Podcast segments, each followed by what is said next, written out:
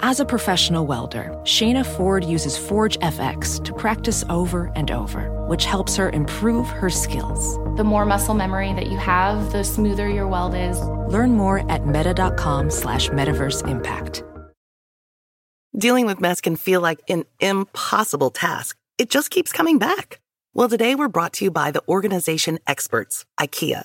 IKEA knows we all have those areas in our homes consumed by mess, whether it be that chair that collects all your clothes or the monstrous pile under your bed. That's why IKEA makes affordable wardrobe organizers, underbed storage, and other solutions to help you easily take back that chair and conquer the mess monster under your bed. Visit IKEA to explore more. You can't afford mess, so IKEA makes storage affordable.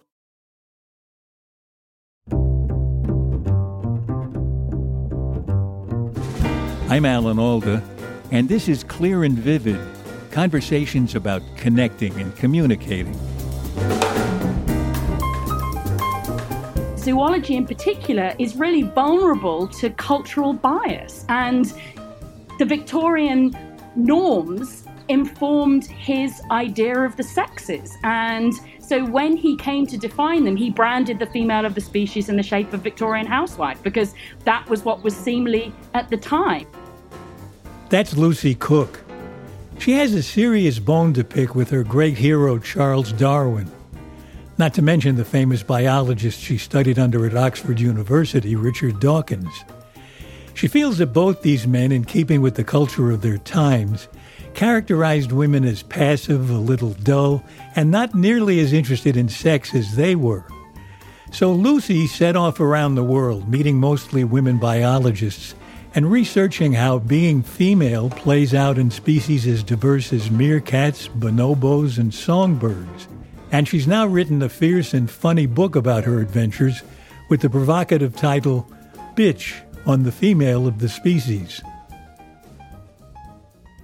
This is going to be really fun because you're dealing with a subject that everybody is dealing with nowadays gender and sex. We've been dealing with sex longer than just recently, but you have a wonderful take on it that it's so varied. Yeah, I do. I've, I've spent a lot of time thinking about it, and I, and I think that the subject of sex, one of the reasons why we're grappling with it culturally is that it is incredibly complex, you know, so it's a lot more complicated than than we'd been led to believe, you know, and, and, and we can see evidence of that across the animal kingdom. And perhaps when you see it across other species, it sort of start, starts to make sense a bit. I thought it was so interesting that a large thrust of your book is how science itself has been shortchanged by the adoption of Victorian ideals about the roles of men and women. That it not only spilled over into our culture, but it spilled over into the scientific view of men and women, the differences among them, it goes back even before Darwin, doesn't it? Doesn't it go? Uh, it goes back to at least to Aristotle. Yeah. What did he actually say about women? Did he did he actually say that they were inferior? No, he didn't go as far as saying inferior. I think I think it took the Victorians to really ramp up the inferiority complex for the female of the species. There was actually a semblance of, of, of, of, equality, I think, in Aristotle's time. But what the Victorians peddled and what still gets peddled today, and the, the thing that goes all the way back to Aristotle, is this idea that males are active and females are passive. And and this Aristotle felt was because the male seed, the sperm, is is active and you know swims about, whereas the the female egg is is passive and sedentary and just waiting just waiting exactly. Yeah, just yeah. this sort of passive lump that's just waiting for this active male to come and activate it you know. And um and and darwin would no doubt have have read aristotle's work. I mean there's no way that he wouldn't have read read that and been informed by that. And of course informed by the culture of the time because you know we get most of our ideas about the differences from between the sexes from darwin you know he's the godfather of evolution and and you know one of the greatest scientists of all time. His theory of evolution by natural selection is one of the greatest theories ever. But he he was also a man of his time. And this was the thing that was so fascinating to me as a student of evolution darwin's my academic hero. You know i mean i thought he was infallible. His science was infallible but apparently not. You know that you know zoology in particular is is really vulnerable to cultural bias. And the Victorian norms informed his idea of the sexes. And so when he came to define them, he branded the female of the species in the shape of Victorian housewife because that was what was seemly at the time, you know. Um, and, and, and it's astonishing to me, and, and I think a real eye opener to think that if a, if, a, if a scientist as brilliant and meticulous as Darwin can be influenced by culture, then you know then all science is vulnerable to it. Really. I, I think it's so interesting that among the smartest people of any given time, they're not necessarily protected by their intelligence from bias. A good example is the the male biologists who were studying blue jays and refused to see what was in front of their eyes Tell me more about how that went. It's actually the pinyon jay, not the blue jay. So the pinyon jay is this social bird found in North America. And like most social animals, they must have some kind of hierarchy, otherwise their society would be chaos. And so the, the, the two ornithologists who were studying the pinyon jays, you know, wanted to decode this dominance network, and so they went looking for the alpha male because that was that was what you do. There's a dominance network. There's going to be an alpha male at the top. So they you know, they, they were they were looking for fights between males establishing some sort of dominance matrix, but they couldn't find any aggressive behavior because apparently Pinyon jay males were committed pacifists. And even when they started trying to goad territorial wars between males by pay, laying out tasty treats of greasy mealworms and stuff, still the males refused to fight. And when it came to them doing their sort of dominance matrix, they had to use the gradation of behavior as what amount to dirty looks between males. You know, it's, like, not exactly Game of Thrones stuff, but they're like, yeah, well, that that that male he definitely gave like an annoyed look to that one so they sort of dutifully recorded all this behavior but the funny thing about their, their data is that they had seen aggressive behavior, that, that it was a lot more aggressive than dirty looks. They'd seen birds fighting mid flight and fall to the air, pecking each other viciously when they hit the ground. But they didn't include those animals in their dominance network because they weren't males, they were females. And so, of course, what would that have to do with with dominance behavior um, and instead they attributed this what they described as testy female behavior as um, avian PMS. we call it we call it pre-breeding syndrome, avian PBS. You know, and of course, there's no such thing as avian PBS. You know, but they were just viewing the the birds through this paradigm that only the males would be involved in dominance and of course the, the evidence was right there that females were, were contributing to a dominance hierarchy with their behavior but they just couldn't recognize it you know? So and these are a pair of excellent scientists you know th- but they just they, they were sort of you know they, they couldn't see outside of the pinhole camera that they were looking through basically.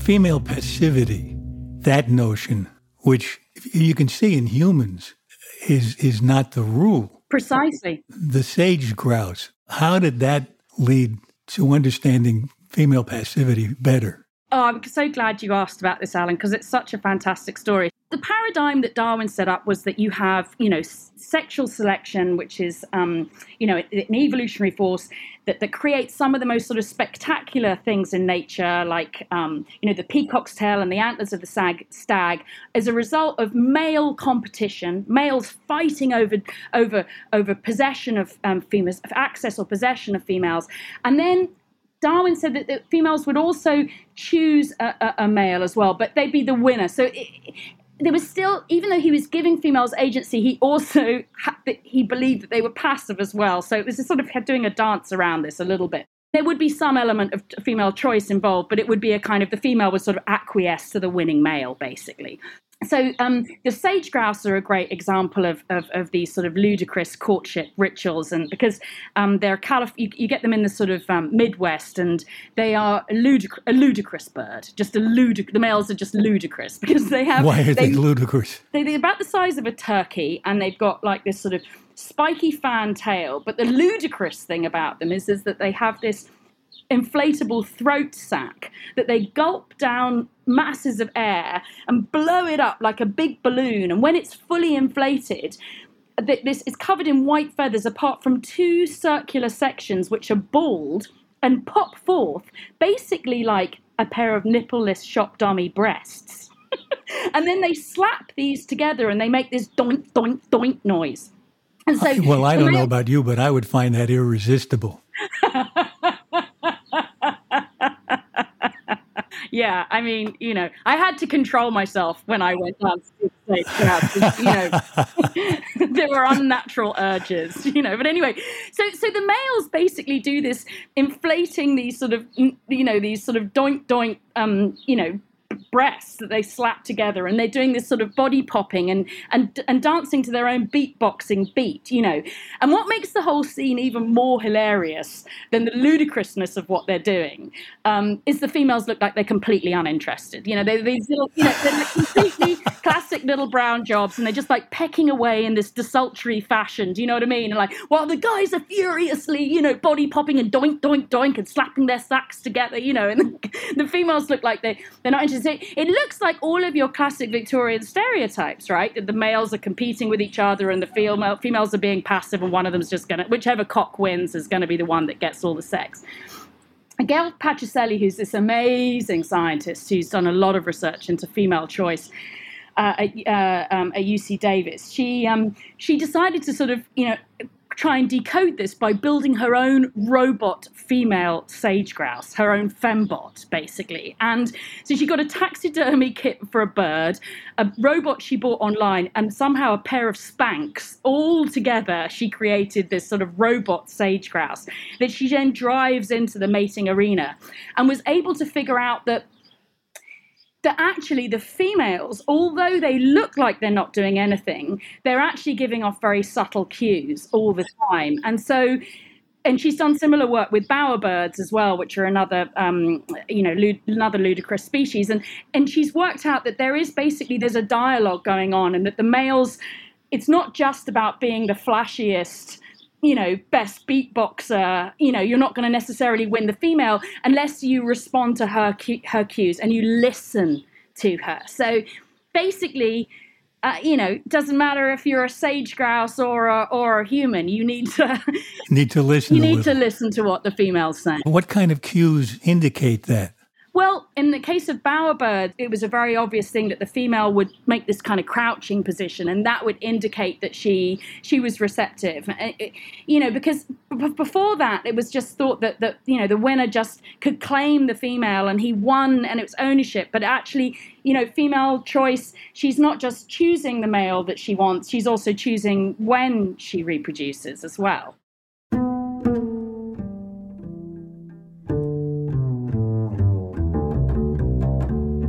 Yeah, I can see how operating under this kind of bias, because the culture hands you that bias, even if you're a scientist, holds back science, but it also validates inequality in the culture further than it already has been.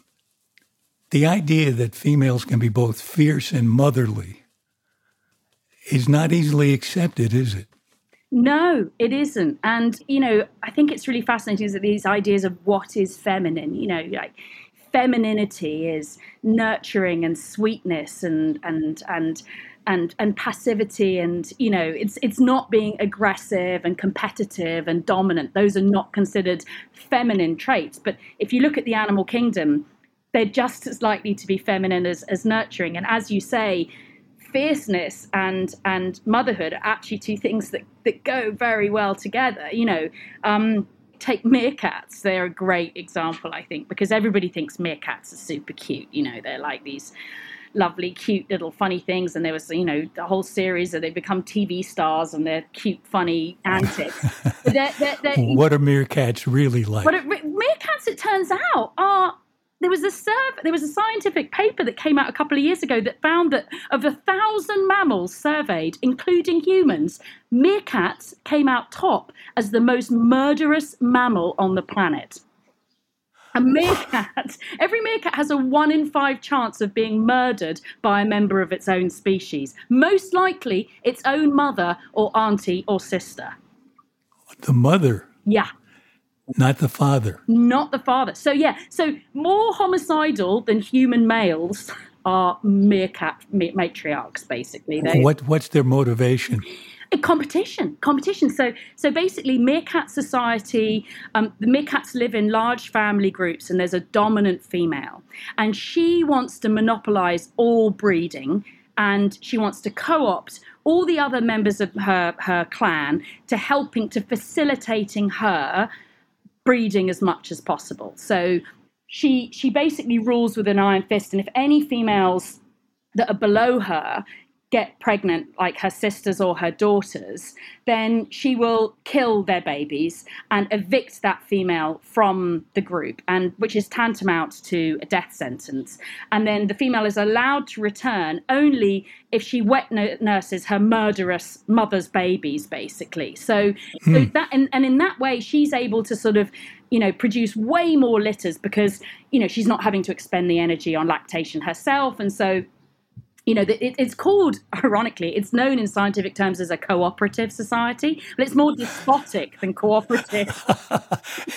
Co- cooperative, you do exactly what I say. It's exactly just like Stalin. It was a cooperative society, you know. that idea of unexpected, at least given the current model for women, the unexpected dominance is in the, the two primates that are closest cousins to us, the chimps and the bonobos. Yeah, I mean that's to me that's just the most fascinating story I think because I, I, I really felt and and it's really fascinating as I was writing and researching this book I became aware of my own cultural bias. I mean I sort of assume males to be dominant. You know that's culturally that's what I've learned and even someone you know who studied zoology and you know that that still is sort of imprinted on me. But yet when we look at nature, you know that just isn't it isn't the case. You know there there are situations where males are dominant but there's also situations where female are dominant for a number of reasons. And sort of one of the old sort of ideas was that dominance is associated with size. So where you have males that are bigger than females um, they're always going to dominate females. And and so and, and that has a repercussion on on how we view humans right? Because males are slightly bigger than males are bigger than females, and so therefore males must be naturally patriarchy must be burnt into our DNA. Mm. Um, and and but but what's sort of the salvation for that, as you say so rightly, is is the bonobos. For decades, the model for human ancestry was chimpanzees, and you know you've got males are, are, are patriarchal, they're aggressive, they're a dominance network, and and the females are are are, are, actually in many cases are afraid of, of males. But there is another equally close relative of ours that's been less studied until recently, which is the bonobo. Um, we share exactly the same amount of DNA they are a society where you know females are also smaller than males so you'd expect them to be um, dominated by them. But they're not. The females are actually um, dominant to males. And the way that they've achieved this is by forming this very powerful sisterhood that is is is is is maintained because females would naturally be competitive with each, other, each other but the, the competitiveness has been dampened because the females are having sex with each other so they form this incredibly robust uh, sisterhood um, that is able to overpower the males. And so at feeding times, the females eat first, and and and and they are also, you know, they're the kingmakers, and and uh, the, the, you know the the females are basically in charge. So you know, I'm not suggesting that, that we all start having sex with each other. it definitely shows the power of the sisterhood. Do you know what I mean? And that, you know, it, it, it's a beacon of hope for, for those that sort of, you know, want to, to feel that, that, that equality is, is possible because the bonobos have, uh, have, have found a way.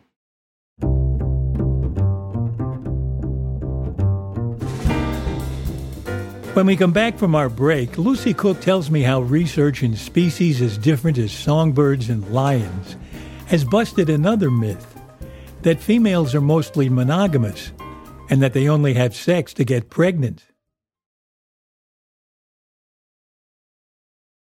Hard to believe we've done more than 200 episodes of Clear and Vivid, which is over 200 reasons to support the show on patreon.com.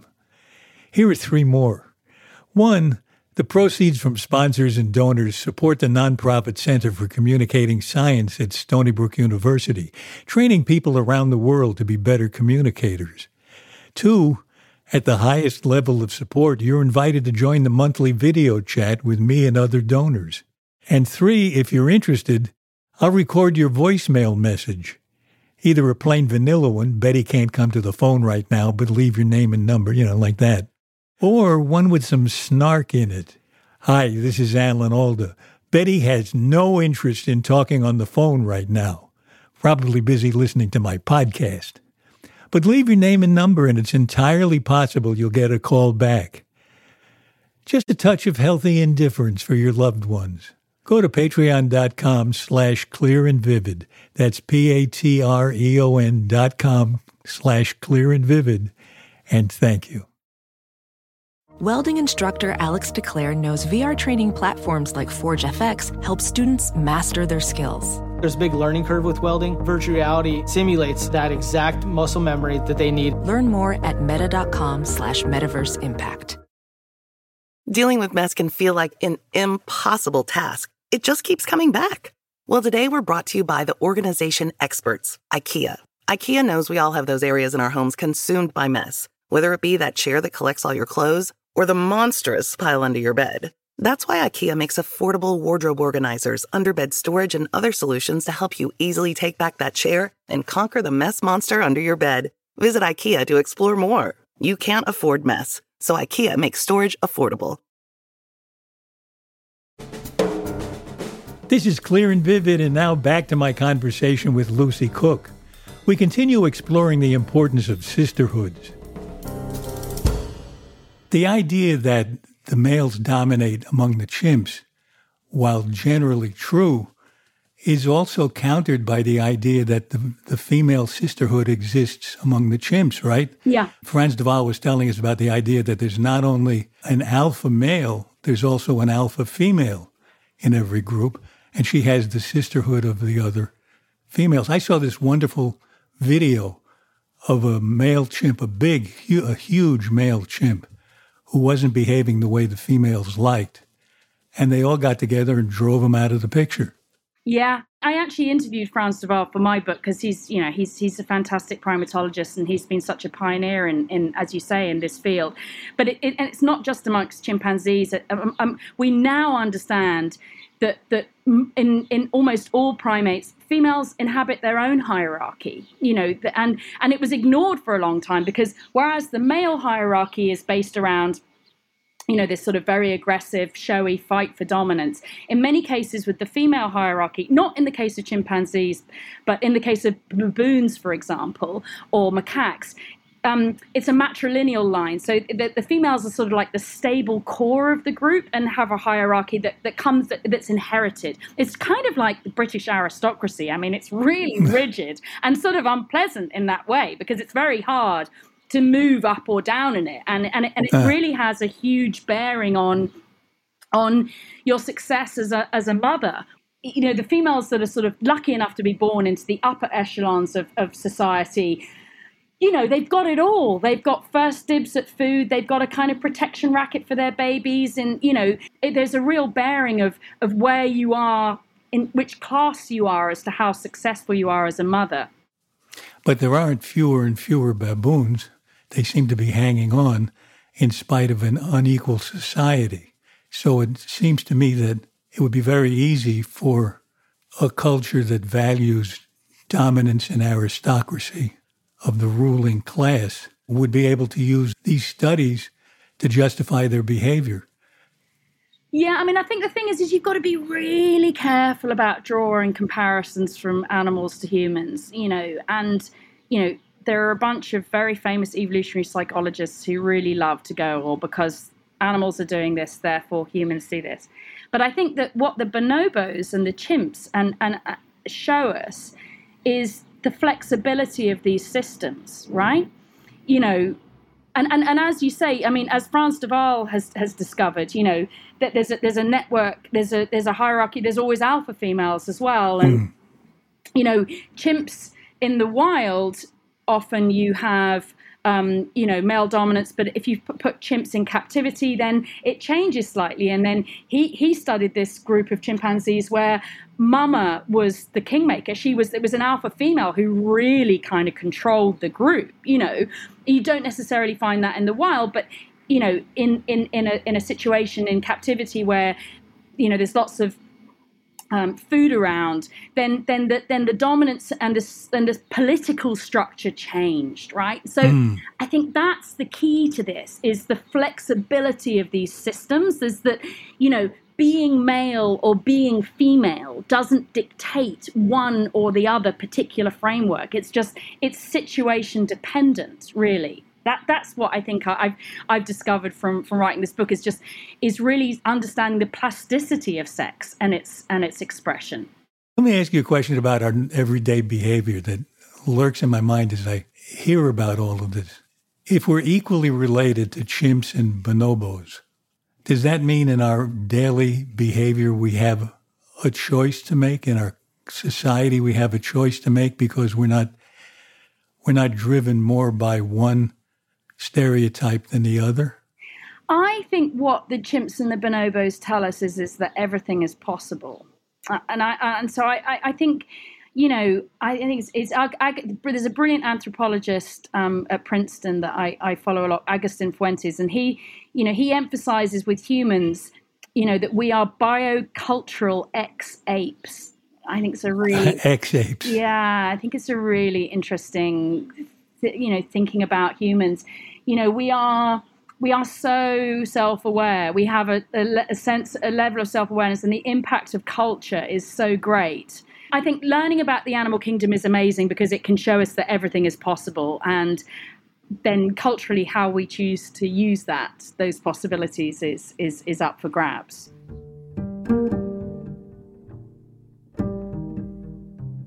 One of the things that we seem to be stymied by still is the notion that females are not promiscuous like males. And that's just not true in many species. Yeah, I know. It's one of those, it's, it's really fascinating because this is one of the ones that I was taught at university um, by Richard Dawkins, no less, as a, huh. as a universal law back, which is the idea that because sperm are, you know, males produce lots of sperm that therefore they're wired for promiscuity, whereas females, because we produce a fewer amount of energetically expensive eggs, we're going to be choosy and chaste, and that's like you know, and this this this idea is is a sort of universal has has had universal law status.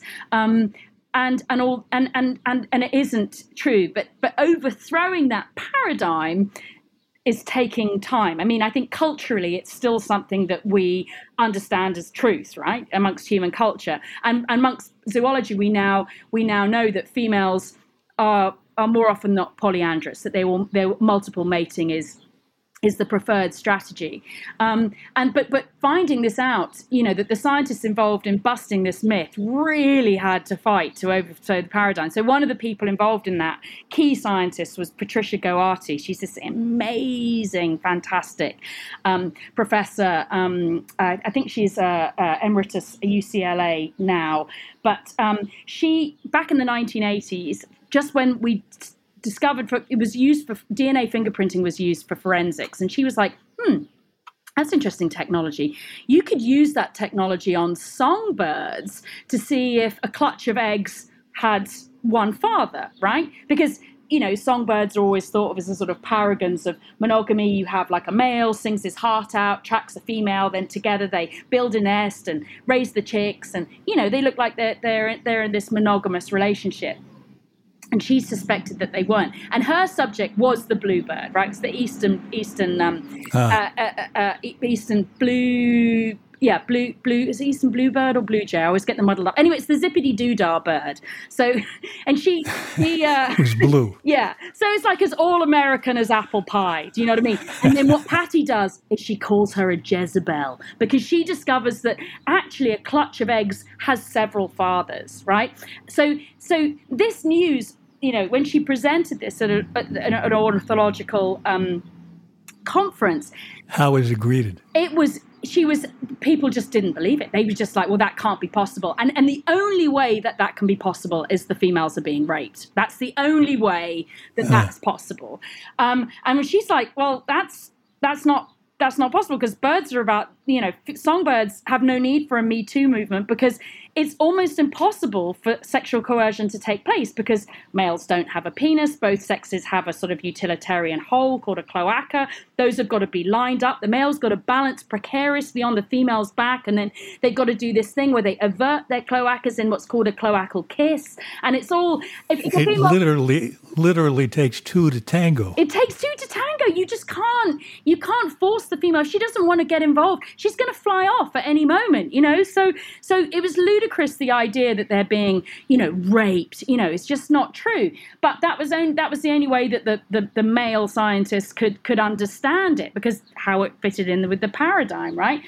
So it, it, took a load of other scientists putting radio trackers on the backs of birds and tracking female birds and seeing that they were leaving their territories and actively soliciting sex with other males other than their social partner to, to, to prove that they were being strategic and actively seeking sex with, with other partners.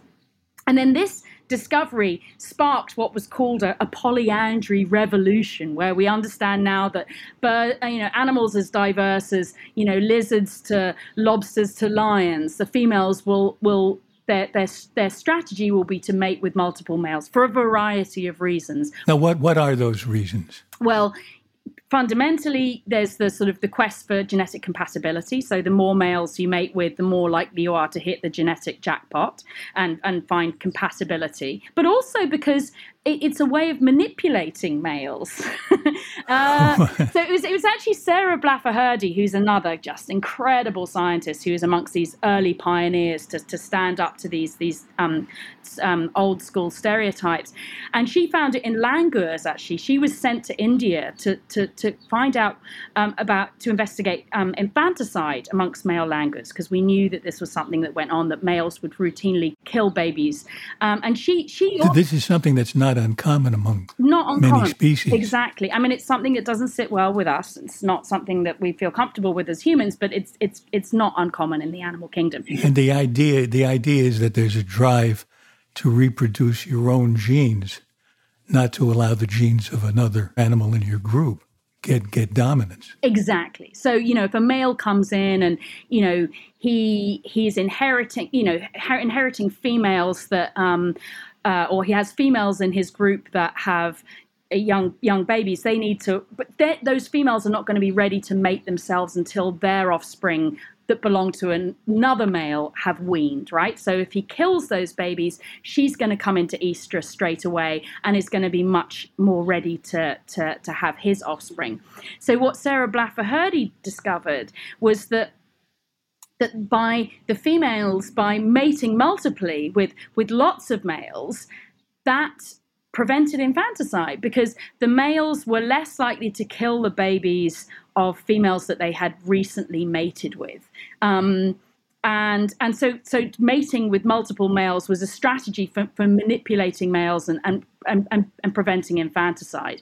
And we now know that that this is something that happens in over 50 species. Lions in particular are, have been well studied that this this strategy of, of multiple mating to prevent infanticide is is practiced by by by lions and langurs and, and all sorts of primates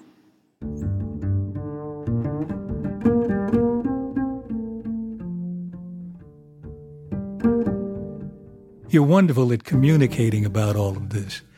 And I saw in a bio of yours that you once produced and I think wrote comedy shows. Is that true? Um, yeah, I did. I started out in I started out in British comedy. Yeah, I left university, uh, uh, you know, studying zoology uh, at Oxford, and, and then went and worked in British comedy, which was sort of a strange route for a, for a scientist. But possibly, I didn't become a scientist. I became a science communicator, and so maybe that that um, that helped because I do. I, I, I love humour, and I think it's um, you know, I like to sort of tell stories that that um you know reach a wide audience and i think if you can make people laugh along the way then you can slip in quite a lot of information it makes the process of learning a little less tough yeah and i also think as far as communication is concerned when you write comedy, you're managing expectations and you're aware of how it's getting into the head of the person listening.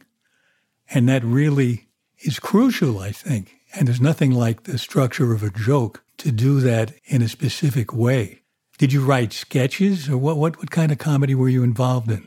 Um, yeah, I worked in a lot of sketch comedy. Yeah, I did. I hit a kind of a golden era of British comedy that I'm early on in my career, and I was really privileged. I worked with a lot of brilliant, iconic British comedy shows. So um, I, I can't help. I have to really rein myself in and not and, and, and not pander for the pander for the gag all the time.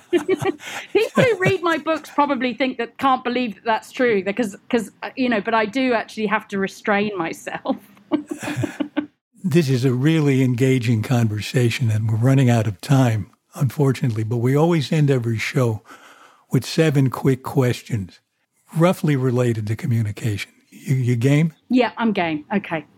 What do you wish you really understood? Oh. The impact of culture on biology. Next question. How do you tell someone they have their facts wrong? Ooh, I think you have to gently coax them towards another set of facts, explain something gently and persuasively. What's the strangest question anyone has ever asked you? That one.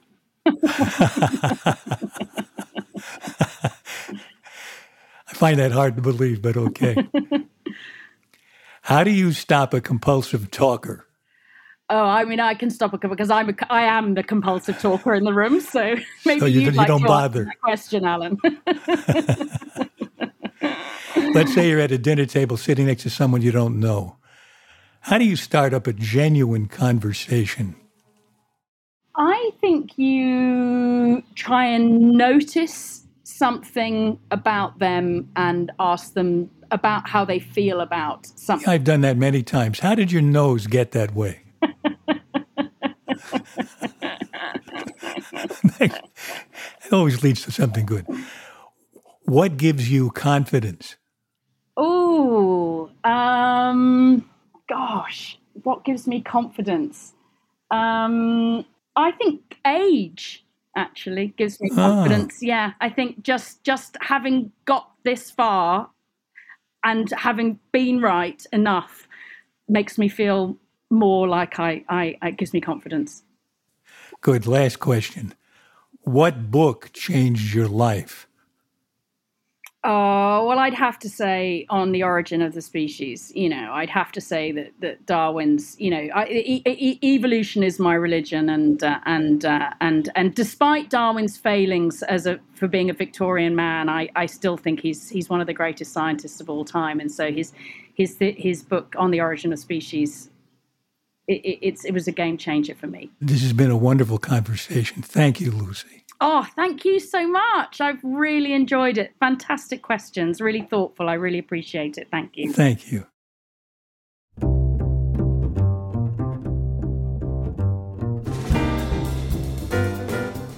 This has been clear and vivid. At least I hope so. My thanks to the sponsor of this podcast and to all of you who support our show on Patreon. You keep Clear and Vivid up and running. And after we pay expenses, whatever is left over goes to the Alda Center for Communicating Science at Stony Brook University. So your support is contributing to the better communication of science. We're very grateful. Lucy Cooke is an award winning producer, director, writer, and presenter of wildlife documentaries, as well as a best selling author. She also has a thing about sloths, as you'll see if you visit her website, lucycook.tv. Her new book is titled Bitch on the Female of the Species. This episode was edited and produced by our executive producer, Graham Chedd, with help from our associate producer, Jean Chimay. Our publicist is Sarah Hill. Our researcher is Elizabeth O'Haney, and the sound engineer is Erica Huang. The music is courtesy of the Stefan Koenig Trio. You can subscribe to our podcast for free at Apple, Stitcher, or wherever you like to listen.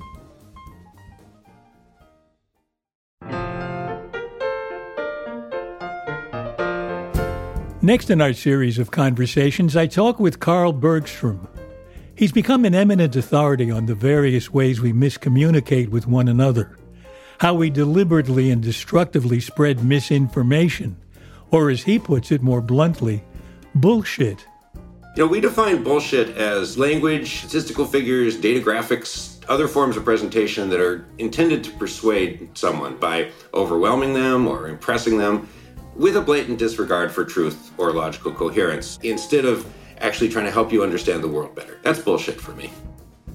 Carl Bergstrom and his crusade for what he calls calling bullshit next time on Clear and Vivid.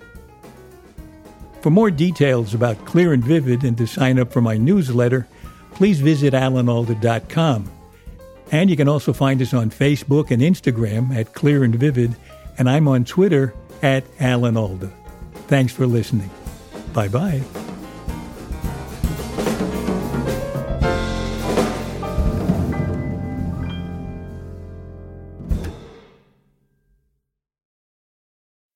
What do eight bags of concrete mix, a cooler full of 30 pound sea bass, and a 10 inch compound miter saw have in common? They're all things that are easier to load in and out of the bed of the new F 150. Thanks to its new available Pro Access tailgate that's also a swing gate. The new 2024 Ford F 150. Tough this smart can only be called F 150. Available starting early 2024. Pro Access tailgate available starting spring 2024. Cargo and load capacity limited by weight and weight distribution. Want the same expert advice you get from the pros in the store while shopping online at discounttire.com? Meet Treadwell, your personal online tire guide that matches you with the perfect tire for your vehicle. Get your best match in one minute or less with Treadwell by Discount Tire. When it comes to listing your home for sale, everyone and their mom has advice. Oh, honey, who's going to want to buy this place? On a cul de sac? It's literally a dead end. But for professional advice, a REMAX agent actually knows best. Let's start with a neighborhood analysis. I've been seeing lots of buyers looking to move here. REMAX is the most trusted name in real estate. Visit REMAX.com or download the REMAX app to find the right agent. The right agent can lead the way. Based on 2022 BrandSpark American Trust Study, each office independently owned and operated.